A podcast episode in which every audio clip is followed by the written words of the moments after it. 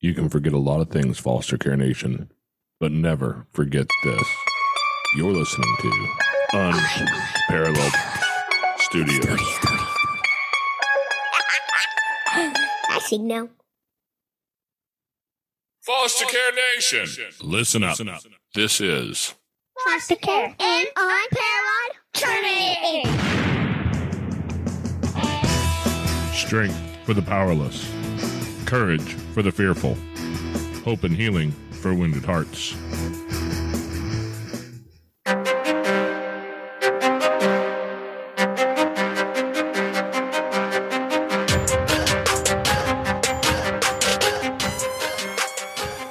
Hello and welcome back to Foster Care, an unparalleled journey with Jason and no Amanda. We got a kid going to the doctor again today, and she is um, going out to take care of that while I am going to sit here and have a conversation with our guest today. We have Jennifer Asher with us. Yeah! All right. Today we have uh, Jennifer Asher here to tell her story about adoption and her journey through this whole process. How are you doing today, Jennifer? I'm great. How are you? I'm doing great. If I could get this silly tech to work with me, um, hopefully everybody listening has no idea what I'm talking about because I'll have it all edited out and it'll sound perfect and professional and wonderful. If not, I apologize ahead of time because, um, yeah, I'm not always awesome with it. I'm not a professional yet. I'm working on it though. but you know, Jennifer, I found you with your story, and your story mirrors a lot of other people. Um, not exactly. I think yours is, is way more unique than a lot of them, but I know a lot of people who struggle with things like infertility um, or, or other problems in, in childbearing and end up adopting kids. And I know that that had something to do with, with your journey into adoption. Can you just tell us a little bit about your story and how you got involved with the whole process? Yeah. Um, and actually, I it's funny. I I um I wasn't going to include this in my book, and um, I had like maybe two sentences about it. Um, and my editor said, "So many people can relate to this. I really think if you're willing to talk about it, that it would be important." So I had um, I went through two miscarriages, and um, the first one was very shocking, unexpected. We had never tried to have kids before, and I got pregnant almost immediately. And after several weeks, um, miscarried. Um, I, I, kind of detailed that that journey at the beginning of my book. Um, and after enough time had passed, I went to my husband and said, "I think we should try again." And he said, "Are you kidding? Did you not remember like what we went through and how miserable you were and how crabby you were?" He said, "You want to do that again?" And I said, "Yeah." I want to have a kid. And he said, Well, I'm willing to try it one more time. But if that doesn't work, I'm not doing it again. And I said, All right.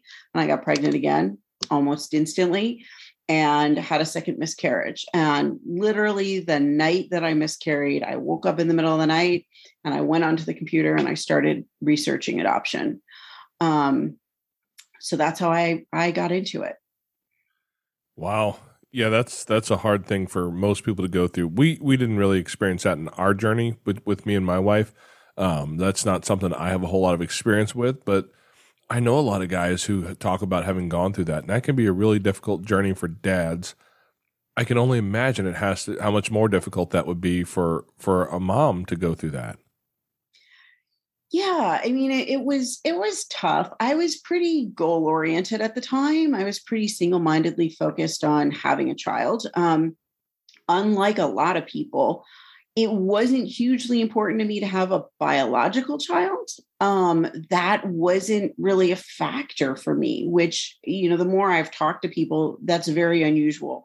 And a lot of people before they decide to adopt kind of have to go through this major debate within themselves. Could they could they parent a child that wasn't biologically theirs? For whatever reason that was not an issue for us. We always accepted it. We never really questioned whether a child that joined our family through adoption would be any different to us than a child that joined our family biologically. Well as we were talking earlier you know you you mentioned about your desires throughout your life to uh, around having kids and that you weren't really focused on having like a whole house full of kids or anything. That was just never your goal right that is true. I I never wanted to have kids at all. Um, the, the, the first sentence of my book is something to the effect of, "For the first 29 years of my life, I was sure I would never have children." Um, I went through kind of an early midlife crisis at the age of 29, and determined that something was missing from my life, and that maybe a child was it, and that this was something we should try. Now, I had no idea that six years later I would have three um, it was a big shock to all of us, me especially. Um, but it's the best thing that ever happened to me. So when you started started having those thoughts that hey, it's time to have a kid, I think. Um, what what what sparked that idea that you thought it was time to have a kid in your life? Um, well, as I told you earlier, it was a single conversation. I had a friend who was turning 30, and uh, she said to me, I, I, brought her gift and I kind of laughed at her and said, haha, you have to be 30. And she said, Well, you only have one year left. And I was like, Oh my goodness, how could that be? And I had kind of this mental image of 30. My mother had children very young, and there were three of us by the time she was 30. So, like in my mind, she was an adult. So for whatever reason, at 29, I even though I'd been married for eight years, I I didn't I guess I didn't really think of myself as an adult yet. I was just living this fun little married life, and and uh, when it occurred to me that I was going to be 30, I was like, ooh, I don't. I, that's like an adult, and I haven't had any kids yet, and and we're just kind of playing around. So I did some soul searching and went home that night and said, you know, I think we should have a kid. And I'm certain that that didn't surprise your husband at all. Oh yeah, no. Um, he was. He said absolutely not. He said no way. We made this agreement when we first started dating. We were never having kids, and and you can't just change your mind like that. Um, so we thought about it for about six months. Um, at some point, I said, you know, maybe I should try something different and change my life in a different way. And I went back to school and I got a master's degree in psychology, totally changed my career from accounting to psychology. And, um, but while I was going through the program, I, I, I was like, you know, but I still feel like we maybe should try this having children thing. And I tried to be subtle about it. And I would say, you know, I was taking a child development class and would say to my husband, Oh, look, wouldn't it be cool to like watch a child develop? And he was like, Excuse me, we've discussed this. but eventually he came around and said, I guess I'm not going to win. So I guess we'll try. yeah, apparently he's not very well versed in the rules of a woman's right to uh, her prerogative to have a completely different decision at any given moment. Yeah, he he figured it out. We've been married quite a while already. You, have taught him, huh? He he knows well now. Yeah. That that's what a good marriage looks like. My wife has taught me many many different things that I thought I knew were true, and apparently I was wrong. So it's been okay though. I knew I liked you, that you figured that out. I had to at a young age. My wife was never um, she's never been the mousy type of, of woman. She she doesn't she doesn't hide her opinions very well. Yeah, I'm I'm the same way. I think I'd like her too. I'm kind of glad she had to do something else today. I don't need to be ganged up on here today. I have to ask you. You said you, you got your master's in psychology. I'm I'm not even going to lie. That's something that I'm interested in doing. I love that idea because psychology is such an interesting thing. Child child psychology is like holy cow. This stuff is so neat, especially after we've had all the kids come to our home that we have. I think I deserve at least like an honorary bachelor's or something for the things I've had to learn. But you know, as what'd you do with, with that education as as you move forward? Did you work in in the field of psychiatry? Not very long. Um, I I did do a couple of years. Um, I worked at um, in a hospital setting as my um, practicum for school, um, and I did that for about a year. And then I worked in a in a school setting, um, a school for kids with behavioral disorders. Um, and I did that for about a year. Um, and then my daughter was born, um, and I stayed home for a little bit. But um, because I was so grateful for her adoption, and and it was in the end such a great experience for me, um, I wanted to get into the field of adoption. I first worked as a birth mother counselor for a short time, and then um, when I was looking to adopt my son, my middle child, um, I somehow met a woman who did um, adoption consulting, working with families and helping families through the process. And I said, This is what I want to do. I want to help other families. We went through so much with my daughter's adoption um, that I just want to help make that journey an easier one for other families. So I worked for several years as an adoption consultant um, until I had three and got overwhelmed and then just said, This is too much. I need to take some time off. Yeah. Uh, you know, I, I, talk about having a lot of kids. We have seven kids, but we rarely have had too awful many at the same time. I mean, right now, um, well, the, the number changes every day actually right now in our house. Um, I think, I think today five kids woke up in our house. Wow. I think. Yeah. Uh, one That's of those yeah, we, we have an adoptive placement or not adoptive. We have a, a foster placement right now, and uh, and so we, the number just changes from time to time. But I totally understand what you mean by being overwhelmed by having that much plus working a full time job, especially in a setting that involves some psychology. Right, you're you're dealing with hard things. Yeah, yeah, it it definitely um, you definitely take on the problems of your patients and your clients um, and and you have to separate yourself. Um, I, was just talking to someone about this recently and and in the hospital setting it was a little bit easier because i was dealing with kind of extreme disorders. So because i couldn't really personally relate to these extreme disorders i didn't take them on as as much or as heavily as i did with people who i could more relate to. Um, actually with the adoption uh, families um, when I worked as a consultant, um, I, I, it was even it was more so because these were people who were going through the same things that I was going through or had gone through, and so I could relate to them so closely that you know I felt their pain, um, but uh, it, it was very rewarding.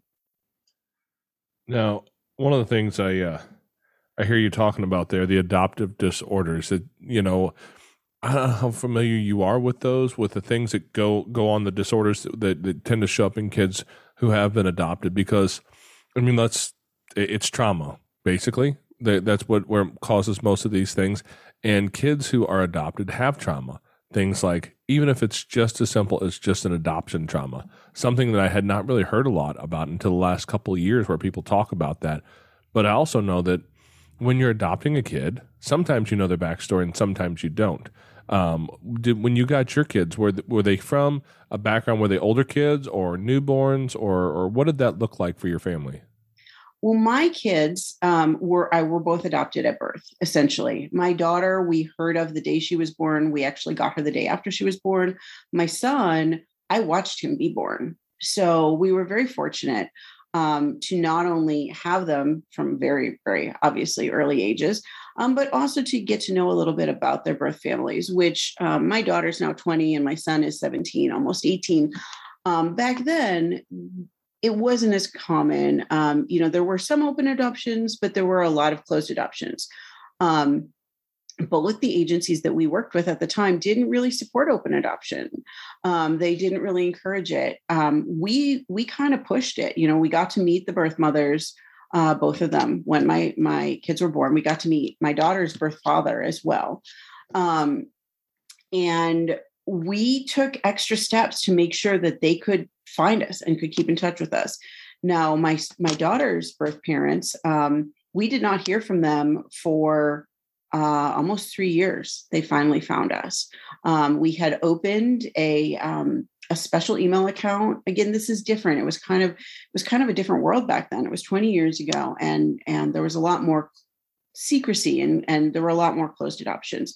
But we didn't want that for our kids. We wanted them to always know where they came from.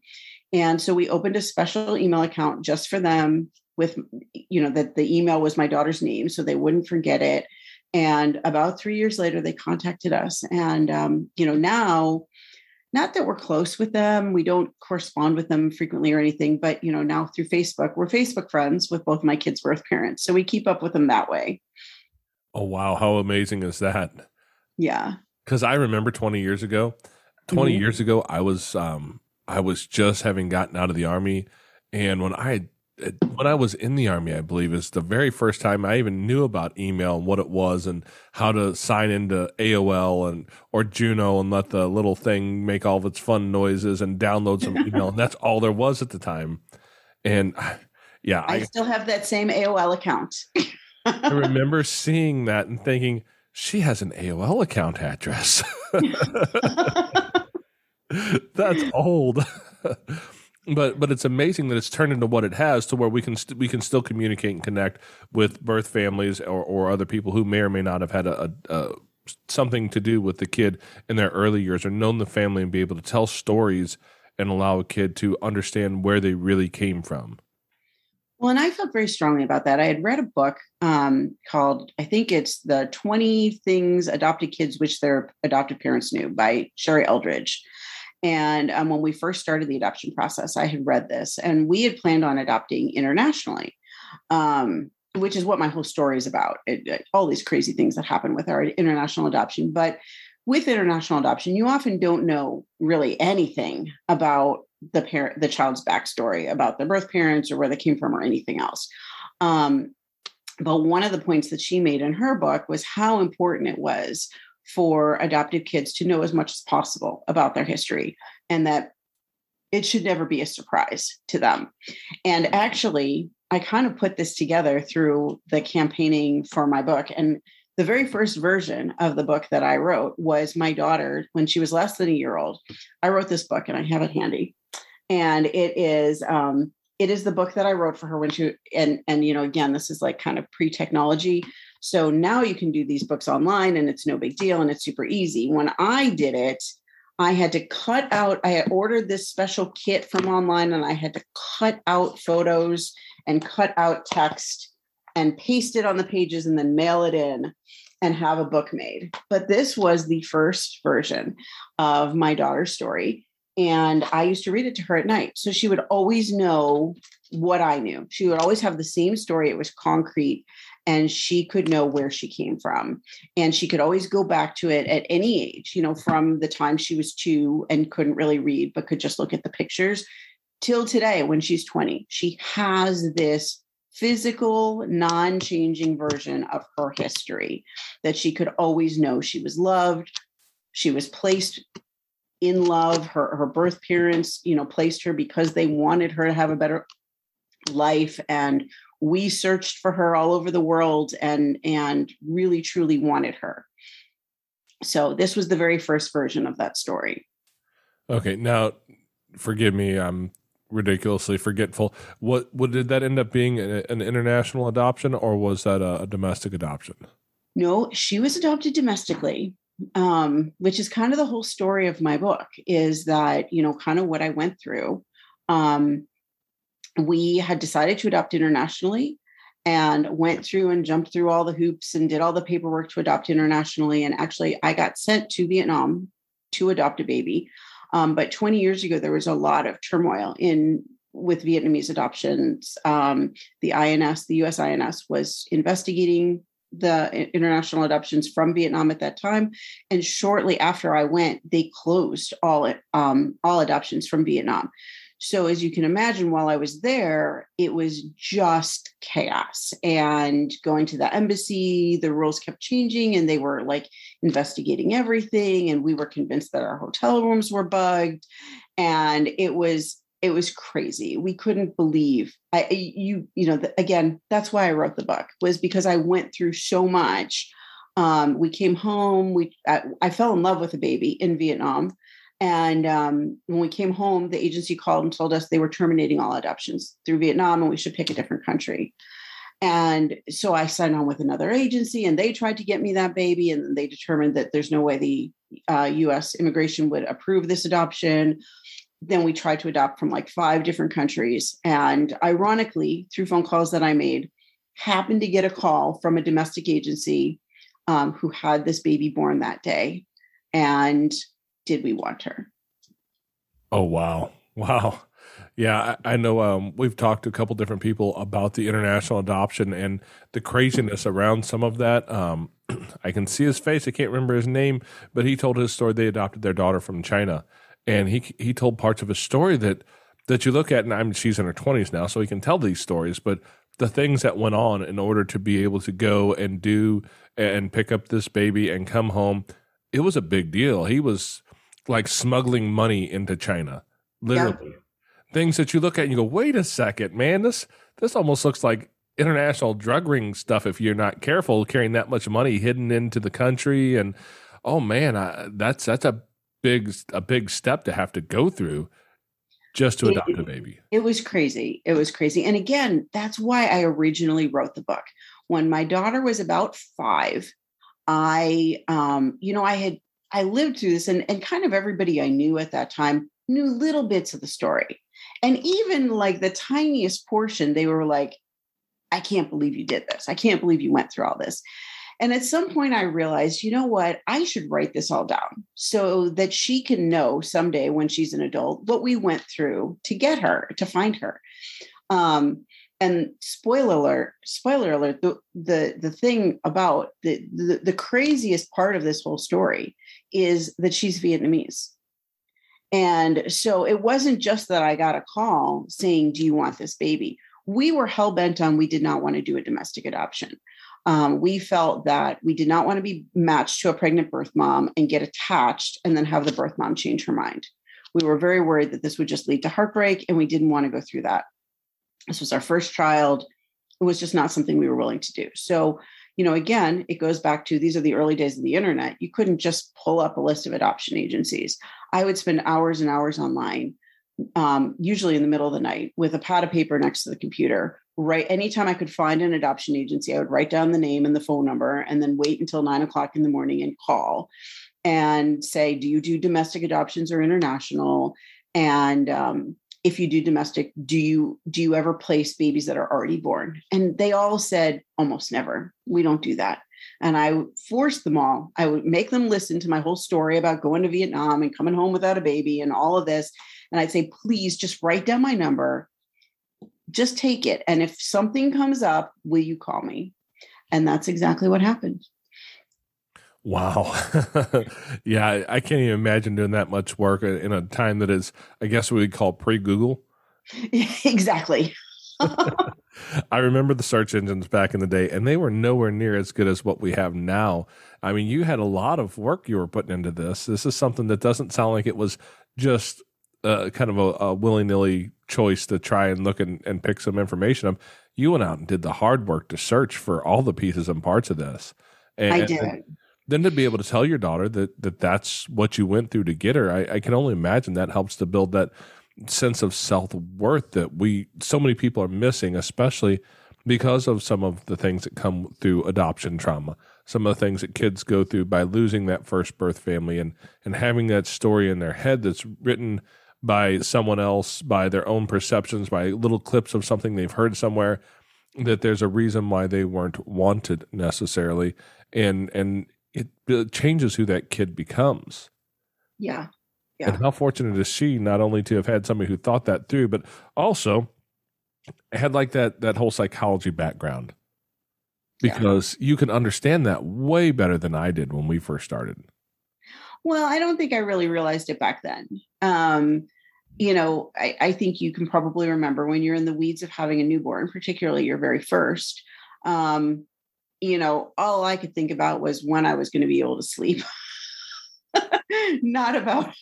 it wasn't a, a, pressing concern as to uh, her having a sense of self worth. It was just let's keep her fed and dressed and able to sleep at some point. Um, but eventually I, I figured that out. Yeah, that's uh, yeah, I kept the baby alive today is sometimes that's the whole goal for the day, right? I, I know that feeling. It's uh yeah, I you know again a lot of um, the whole writing this book has been as much of a journey as I went through to find my daughter, um, but it really brought me back to that. And you know, at the end of the book is when we went and got her. She was born in Oklahoma, and um, there's a whole chapter like when I first got her, and and I had written something like. I've it's been four hours since I got this baby and I've kept her alive the whole time. I know that struggle. and then I went to Walmart because I didn't have the right kind of formula that they sent home from the the uh, hospital. And I, I said, you know, and I gathered all these supplies, and I'm like, and then I went to pick up my husband at the airport because he couldn't come with me. He needed to come later in the day, and I said, I'm so proud of myself. I have hunted and foraged and, and provided for this child. yes. yes, I know that feeling. I know it all too well because especially when you go to Walmart now, it used to be you just go get a can of Enfamil and you were okay. And that's not what's on the shelf anymore. Oh, really? Oh, we we've got some, you know, the little one we have with us right now. She's um you know, having been born in her circumstances, she has some a couple special needs, and so we have one sitting on our shelf that I've never even seen before. So, you know, you, you give them what they need, and that's what the doctors decided she needed. So that's what we've been going with. But yeah, it's not nearly as easy as it used to be. Fortunately, my wife is someone who usually will go to the store to pick that up because she knows which one it is and where it's at in the store. And well, me and Walmart don't get along. I'm just going to say. shiny thing syndrome gets in the way, and I, I, have a hard time finding what I'm supposed to be there for. Um, I'm sure I'm the only one who deals with that of all the dads out there, but um, maybe some of the moms too. But dads, we're pretty bad at that for whatever reason. So you know, you talk about this journey and bringing your daughter home and and the difficulties of it, but you also talked about using your your knowledge, your experience, and your education, and doing some work as a birth mother counselor. Now, one of the things we talk a lot about, especially in foster care, even is bringing bringing the birth mom and dad into the equation and not not just setting them by the wayside. What is that? What does that look like? What made you decide to become a birth mom counselor, and and what does that mean? When I did it, um, which was a long time ago, when I worked as a birth mom counselor, I dealt mostly with um, with pregnant moms who had who were considering adoption um, were considering placing their child for adoption. And so i would help them kind of through that thought process and through the kind of negotiation within themselves of what's best for themselves. Is this selfish? You know is it selfish to keep the baby? Is it selfish to place the baby? Um, and you know helping them to identify for themselves what factors were most important to them and what would be best for them and for the child.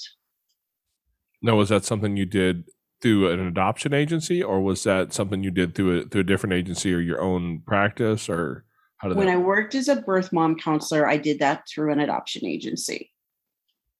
Okay, okay, because yeah, adoption has changed a lot over the last fifty years. Um, 50 mm. years ago, there was probably not a such thing as a, as a birth mother counselor. Um, I can only imagine that at that point it was really um, a bit more of a um, less well thought out process. I guess is a nice way to say it. The stories I've heard, you know, was more or less. I've heard of a lot of stories of of young women who maybe had a, a baby out of bed, uh, out of wedlock, or um, you know something was going on, and a parent more or less took them in and.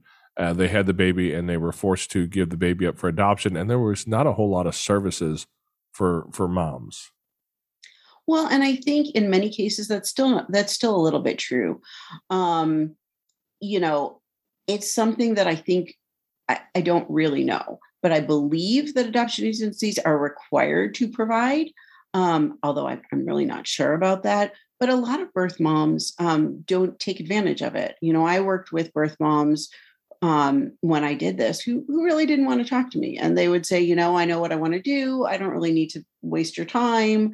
Um, I would encourage them to spend the time. But, you know, if somebody doesn't want to talk to you, there's there's really no point. Um, you know, eh, you're dealing with different kinds of people in in different stages of their lives. You know, a lot of them are young. Um, some really just kind of know what they want to do. Some are distracted or on drugs or or whatever their circumstance is um, and just don't have an interest in that in that service but i think it's good um, for sure when adoption agencies offer that and and even better when when the birth moms are willing to take advantage of that service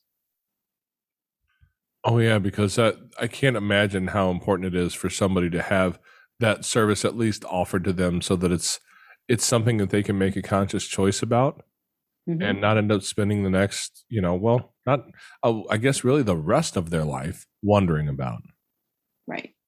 especially in, in the world where closed adoptions were the thing that, that existed. There was no such thing as really open adoptions being pushed then.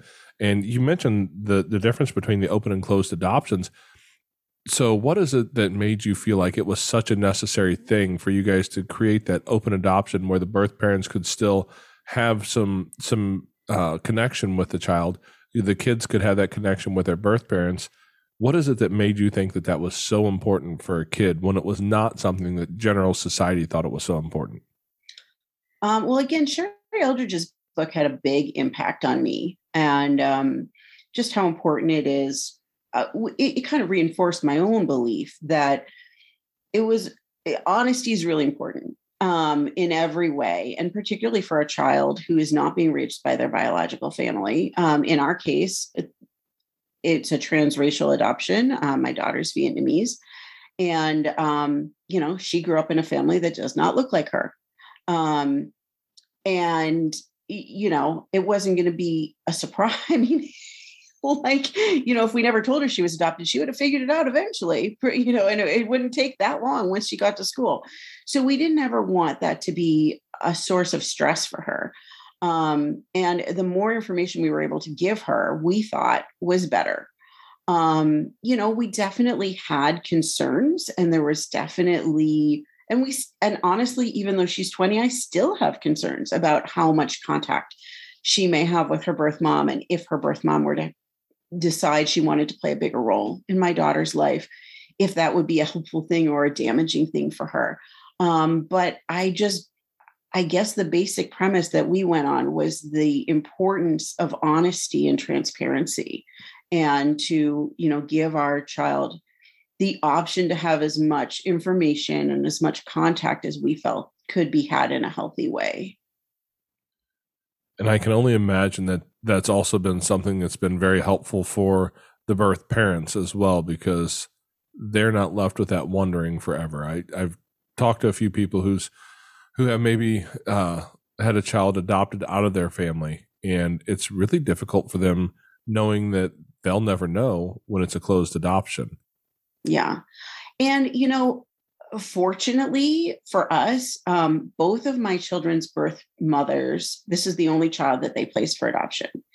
And so I don't know if they appreciate kind of what the alternative would be because they've always had us and we've always let them know how the kids were doing and you know as much information as they wanted and needed we were happy to provide for them. Um, you know again as time has gone on we've become facebook friends. So and and you know my facebook page is pretty much an open book. It's a public page and you know they can both see exactly what their kids are doing you know they can see pictures of them going to homecoming and my daughter's skating competitions and know that they're happy and healthy and thriving and see see it for themselves.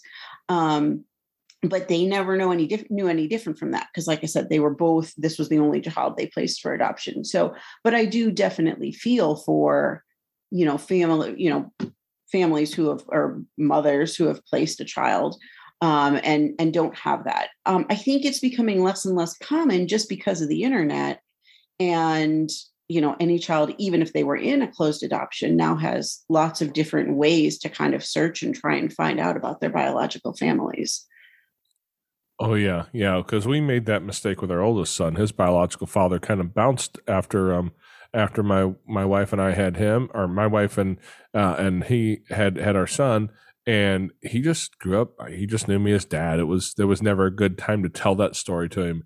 And one day he got a phone call a couple years ago that said, um, "Hi, I think I'm your stepbrother," and he's like, um, "Huh?" and you know we had always intended on telling him when the time was right but Yeah. i had a friend of mine who who was in a similar situation. He said man at a young age like this this is not the time. It didn't work out well for him when he had that experience. So we thought we'd wait until he was a little bit older. And then the teen years hit. And where's a good time to introduce a potentially traumatic story into a teenager's life? Because i never found it. Yeah you know and so we went through the teen years and he ends up going off to the off to the army and and then he ended up getting married and there was all the young relationship struggles and all that sort of stuff. There was just never a good time to tell him until one day he called us and said i have a question. Oh no. Well unfortunately you know our, he, he's a good kid and he's seen enough of the world. He knows what his life was. He knows what it's been like and he can understand through some of the stories he learned about his his birth father that it probably would not have been the best thing if that was his situation growing up with that. And he's been pretty straightforward and honest with us. And he, he dealt, I ask him questions about what he's learned and what he thinks about it, and we can have those conversations. And we are one of the fortunate ones where that has not driven a big wedge into our relationship. You're very lucky. Um, you, you know, it's one of the things that, again, as I wrote this book, it's one of those weird kind of silver linings that that just appear out of nowhere. Um, and really, a lot of my book is about that, about kind of signs from the universe and and the universe getting involved in our lives and kind of guiding us. Um, and one of the things through, I did a pre-sale campaign for my book, and um, part of the pre-sale campaign was I had never connected the dots before. Like I was like, oh my gosh, this book that I just showed you, my daughter's baby book, um, that I wrote for her, I, I, was like, this is the first version of Journey to My Daughter, which is my current book. Um, and I'm like, this, this is the simplified version, the the infant version.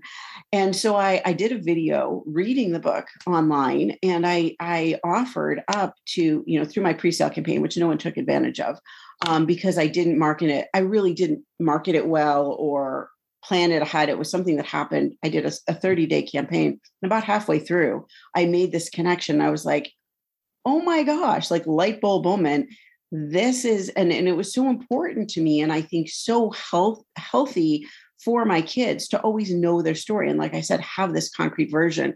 And I, I offered to, you know, to adoptive families if, if they wanted um, that I would help them write this book for themselves, for their own individual story, because I feel like it's such a healthy thing and such a, a great thing for kids to have um, their own story in writing. And again, now with technology, it's so easy. You can go on Shutterfly or or any of these sites and just drop in your own pictures and write your own text and get a book sent to you in in a week.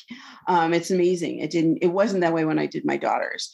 Um, but I just think it it it helps bridge that trauma that you mentioned so much when kids, even if they don't know anything, even if they were adopted from China and have no information at all about their birth families, to know number one, how much their parents wanted them and how much they had to go through to adopt them from China and and the amount not the amount of money but the amount of work and paperwork and planning that goes into this isn't a haphazard decision of oh i think i'll just order baby a from amazon and have it delivered in 24 hours. Um, it, it doesn't work that way.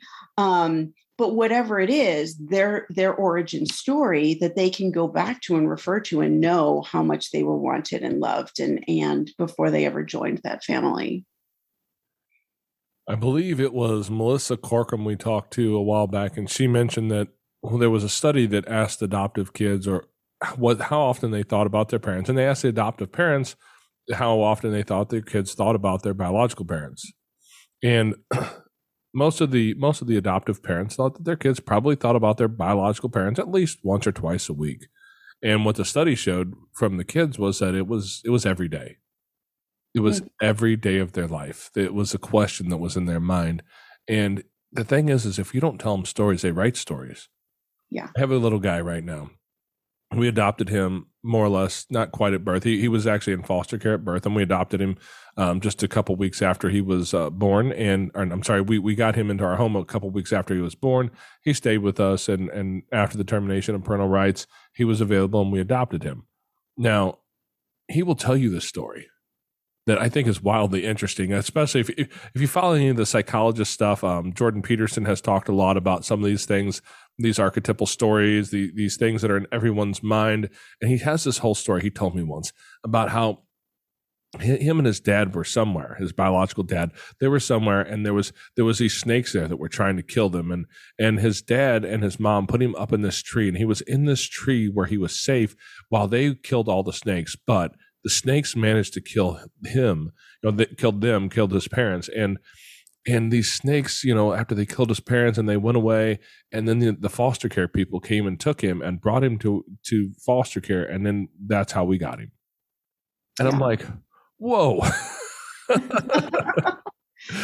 at about four or five years old is when he told me this story and he still Mhm. has some version similar to it that you know we, we talk about it at age appropriate levels as best we can but but this is a story he built in his head and i think you know the whole snake thing and all the archetypal stories if if you follow any of that and you know i think that comes out of carl jung and some of those people so it's just amazing that you can see that much still in their head proving that psychology the field is it's a bit of an art form but it also there's some real stuff there and he has a story that he built Yeah. he built this whole story in his mind while I wasn't even paying attention to it. I have no idea where that came from. And so we talk about his story with him now. that's which is wonderful and um um one of the things i actually learned in school um was that children grow up seeing themselves as their same sex parent and even in cases of adoption whatever small tiny nugget they have of information about their biological parent they will identify with that even though this isn't the parent that raised them. So i remember learning this in in class um, when i went to grad school about that you know if they heard their birth mom was you know a, a, a homeless person and you know whatever that that you know studies had shown that adopted children will say oh well you know i know someday i'm going to be homeless or you know whatever teeny tiny bit of information they had. So again that was something that you know i don't know if it was conscious in my mind or if it was subconscious i don't really remember but i felt like it was really always very important to dictate exactly how our children thought of their biological parents. So, you know, again, in this book, that it's so funny that like I hadn't even these books were like collecting dust on the shelf. You know, again, my kids, my youngest is 15. So we hadn't opened these books in, in years. And I pulled this out and um and and I was very deliberate. You know, what I said was, you know, and I can just go back and read. I said, Mommy made lots of phone calls all over the country. She talked to lots and lots of people asking if they knew where mommy and daddy's baby might be. And I said, at the very same time, and I don't want to say the name, her birth mom found a baby in her tummy. She loved this baby, but knew that she could not take care of a baby. She would need to find the baby's mommy. And I said, when she gave birth to the baby, she was very sad. She loved this baby. She knew that she had to find the baby's mommy who could take care of her do you uh, she got on the phone and called a lady named virginia. Virginia had talked to mommy on the phone and she knew right where mommy was. She told her not to worry. Then virginia called mommy uh, to tell her that they had she had found mommy and daddy's baby. The baby was in oklahoma. So you know i was very deliberate about always wanting that to be a positive message. And i think that's um, a message that sometimes adoptive parents lose that they want to create a bond with the child and kind of demonize the biological child so that the allegiance is not there and that they don't identify with that biological parent in the same way which i think does a disservice to the child um, because that that allegiance is going to be there just it's ingrained. So why not give that gift to your child of thinking of their birth parents in a positive way? Um, and that they loved them and were making the decision that they felt was best for them.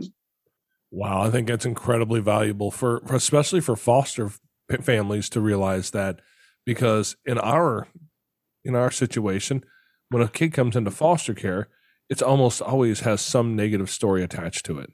Mm, You know, and even if it's not true, right somebody has been accused of something, and when a kid asks you, you know, well, why?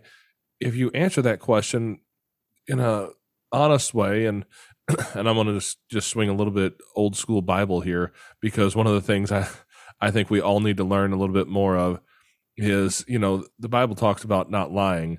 Um, it also talks about love a lot, and there's a line in there that talks about speaking the truth in love and finding a way to tell that true story in a way that is still loving to a child is is really difficult, but I, I, think wildly important, especially like I said for the foster families where you have a kid who maybe was born addicted, where you have a kid who was maybe abused or neglected or put in a dangerous situation, and it's really easy to tell those stories because that's the real reason they're in care. Yeah, and then you identify them with somebody who's been through some really difficult things. Well, and and it's one of those things that I remember when we when we were first waiting in the adoption process waiting, you know, my husband and I, I don't know how it came up, but we had a discussion about there's no happy story that you can come up with that leads to a child being placed for adoption. even if you come up with the most beautiful story you can come up with, it's a princess who got pregnant out of wedlock. And because the child didn't have royal blood, she needed to place. It's still a tragic story. Like it doesn't matter what you know, it, it has to be a, a tragic story that any biological parent, whether it's because the mother died in childbirth, you know, anything, it's a sad story. Um, but you can reframe any of those stories to be positive and even if you have a child who was abused and neglected you can you can tell that child look your birth mom, she had lots of challenges in her life and she had lots of difficulties in her life and she did the best that she could. But people came in to help her and they realized that she she just wasn't even though she was doing the best that she could she was just not able to take care of you in the way that that the world and we all knew you needed and so you know she agreed whether she agreed or not um, that having us raise you was going to be better for you and give you a better chance at life. So she allowed for that to happen, even though she loved you and would have liked to have taken care of you herself. Wow, that's such an important thing that I really wish somebody was around 12 years ago to have taught me because I did not learn that when we first stepped into this. I didn't know those parts of it. I, I think by the time you've done done this stuff for and lived these lives for you know a decade, you, you deserve some sort of honorary um, experiential degree because you've had to learn so much. But when you don't learn this stuff ahead of time, it really changes the way that that you're able to to step into a child's life, whether it's as a friend or or as as an adoptive parent as well, because that has that those stories have not always been told the best way, even in our own household. You know, mm-hmm. we have kids who've come from hard places, and you you see some of these disorders and and and things that that come out of their trauma, and you don't always know how to deal with that when you have a kid. I mean, we have one particular son right now who's he's dealing with some pretty serious dissociation. And yeah. it wasn't until we found a good therapist, a good play therapist, who could stand up and say, "Oh yeah, here's here's where this is coming from here's what this means and here's how you can talk about it with him in a way that's that's beneficial. And you know uh, it was like oh wow. We need to know this. And, and, she sent out a questionnaire for my wife and i both to fill out about him. And then she sent us each one about our own background. And it was funny because i got like halfway through it. And when she asked me about it i'm like i got halfway through it and i decided i don't like you anymore. And she kind of looks at me if i said you're you're you're talking about me here you know, this is one of my own negative coping mechanisms that I never truly understood that I deal with. And and it just took a couple conversations to start working on some of that on my own life so that I can help him. But as long as we don't have that information, we don't know how to do better, we're not going to do better. Well, and and it's not always easy. I mean, I will admit I can't I can't claim that, you know, we were perfect and always presented the birth parents and the because there were definitely times in her teen years when my daughter would come to me and say, "Oh, I'd rather just go live with my birth mom." And I can't say that I reacted in the best way. I I know that I said, "Oh, you want that? look at how your biological brother and sister are growing up and look at the things that they don't have and the opportunities that you have and okay that's fine. You want to give up this and this and this and this? Sure go live with your birth mom. Um, so i mean we all have moments like that. You know fortunately again there's this concrete story that she's had for you know 15 years at that point um, of her birth mother placed her in love and we adopted her in love and this was all kind of orchestrated by the universe that we were supposed to raise her um, so she knew that in her heart um, but we all slip we all have moments where we say you want to go you want to go back look at what you'd be living in um, hey i have biological kids wanted to send to somebody else in the past. I know those moments they happen for sure. Um, yeah. Yeah, that that's so difficult. But um, we've talked a lot about this book, and we're going to have you back uh, when this book is getting ready to to be published. So, um, what's the name of the book? The book is called Journey to My Daughter, and um, and that's the website. Also, it's journeytomydaughter.com, and you can find out you know a little bit of information. I have a video trailer. It's actually it's coming up pretty quick. It'll be a published in about two months, which is very exciting. Um, should be right around the end of the year, sometime in December. It will be available on Amazon. Um, but it's called Journey to My Daughter, which is the the title, the only title it's ever had. a lot of my friends who have written books change their title. When I wrote this back in 2007, I wrote it just for my daughter. That was the title. That was just the way it came in my mind, and I've never ever been able to think of it with anything else. Um, and it's it's the story of her adoption and everything I went through to find her. But enmeshed in that is kind of the story of again this this theme of the universe and um and seeing the signs that I was headed in the wrong direction and trying to recognize that okay, you know, the universe has told me this eight times already. Maybe the ninth, when they hit me over the head with a tornado, I might recognize that this is not the direction I should be heading. Um, and and that was really really powerful for me. Um, that kind of this was all a, it's a little bit of a voodoo kind of idea, and I, I'm not really that type of a person, but that this is all meant to be, and there's kind of this this prescribed path that we we can stray from, but we're going to be pulled back towards it because um, our, our lives are going to be a lot easier if we're if we're able to recognize and listen to those signs. And and that's what makes um, kind of that waiting process in the in the adoption journey or foster care journey um, a little bit easier to swallow is that okay you just you need to wait because the right child hasn't become available yet. And the universe will make sure that you know when it is. And no matter how hard you push and call the agency over and over and over again if that child hasn't been born yet it, it's not going to make a difference. Absolutely. You know, I, I, quote a line from an old Van Zant song, I believe it is, that I love so much. And, and whether you believe you call it God or the universe, but the line is if you want to hear God laugh, just tell him your plans. That's great.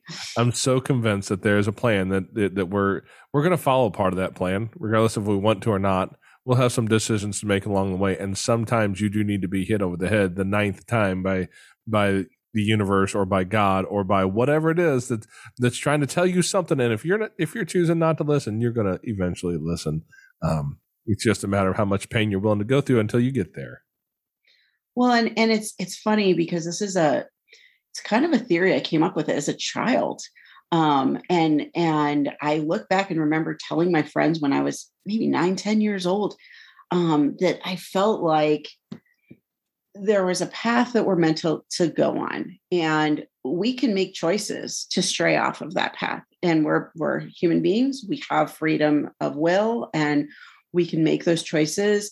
Um, and i often fought those choices. I often chose the path less traveled many times through my life. Um, I, I made lots and lots of those kind of difficult choices that were not the easy way out. And i learned from them and I'm not sorry that I made those choices, but repeatedly I was kind of led back to this is the the direction you should be headed. Well, Yeah, eventually we all get there. We just have to have to have the appropriate level of pain before we get there. So I, I just want to thank you for coming in here and telling your story today and talking about it. I look forward to talking to you again so that we, you know that'll come out right around the book launch time. That way we can throw up a link in there. Um, so anybody who wants to hear or find the book, um, have you have you thought about Audible or any um, yeah audiobooks yet, or or are you just print? Um, I will be recording the audio version. Um, that won't come out till sometime in 2022. Um, the production of that doesn't doesn't happen right away. Um, but it will be available on, um, you know, a, a, digital version and in paperback um, in December, and then sometime later in 2022, um, I'm going to narrate it myself, um, and and uh, I'm going to be producing an audiobook. Wonderful. Yeah. Because I'm one of the people who really appreciate the fact that people make the audiobooks because when you drive all day, every day, five days a week, you know, for a living and having the, the ability to sit and read a book, it just doesn't come around very often. But listening, especially when someone can narrate it for themselves and being able to hear somebody tell their story in their voice when they know the emotion behind that story, you you just connect so well with that. And it's just a very personal experience. So I'm glad to hear you're going to do that. Yeah, I'm I'm with you. I do the same things.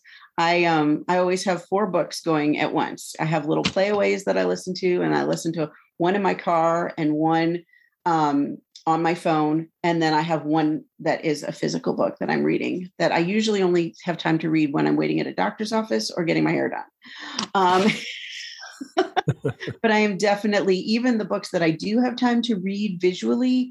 I don't absorb that information as well. So that's why I was really insistent upon making an audiobook for the version for this book. Absolutely, absolutely. Yeah, I'm with you. I'm I'm more of a uh, um, audio learner when it comes to that sort of thing. That really sits well with me. So for for people like me, we appreciate you putting in that work. Absolutely. Well, thank you for coming in and telling your story today. It's it's amazing to hear a story like this that has turned out so well because of of somebody who maybe isn't perfect but has done the work to to do the best job you can to help a help a kid out or maybe three and uh, and inspire others to do the same. Well, thank you so much for having me. I've enjoyed the discussion, and and uh, it's totally different from any other discussion I've had about the book before. So this has been really great. Okay, Foster Care Nation, thank you for listening to Jennifer's story. Now take her knowledge and wisdom to heart so you can create love and healing in your family and community. Be sure to come back next week. We have new episodes every Tuesday. If you would like to share your story as a guest, you can reach us at fostercareuj at gmail.com. You can connect with other like-minded people on Facebook at facebook.com slash groups slash fostercareuj. Don't forget, we have a Patreon where you can support our mission for as little as $5 a month. It's at patreon.com slash fostercarenation.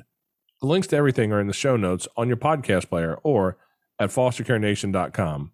And as always, you are so super awesome. I think you got oh, so cool, cool, cool. Yeah, yeah. Thank you for listening. Thanks, thanks, thanks. Unparalleled Studios. Studios.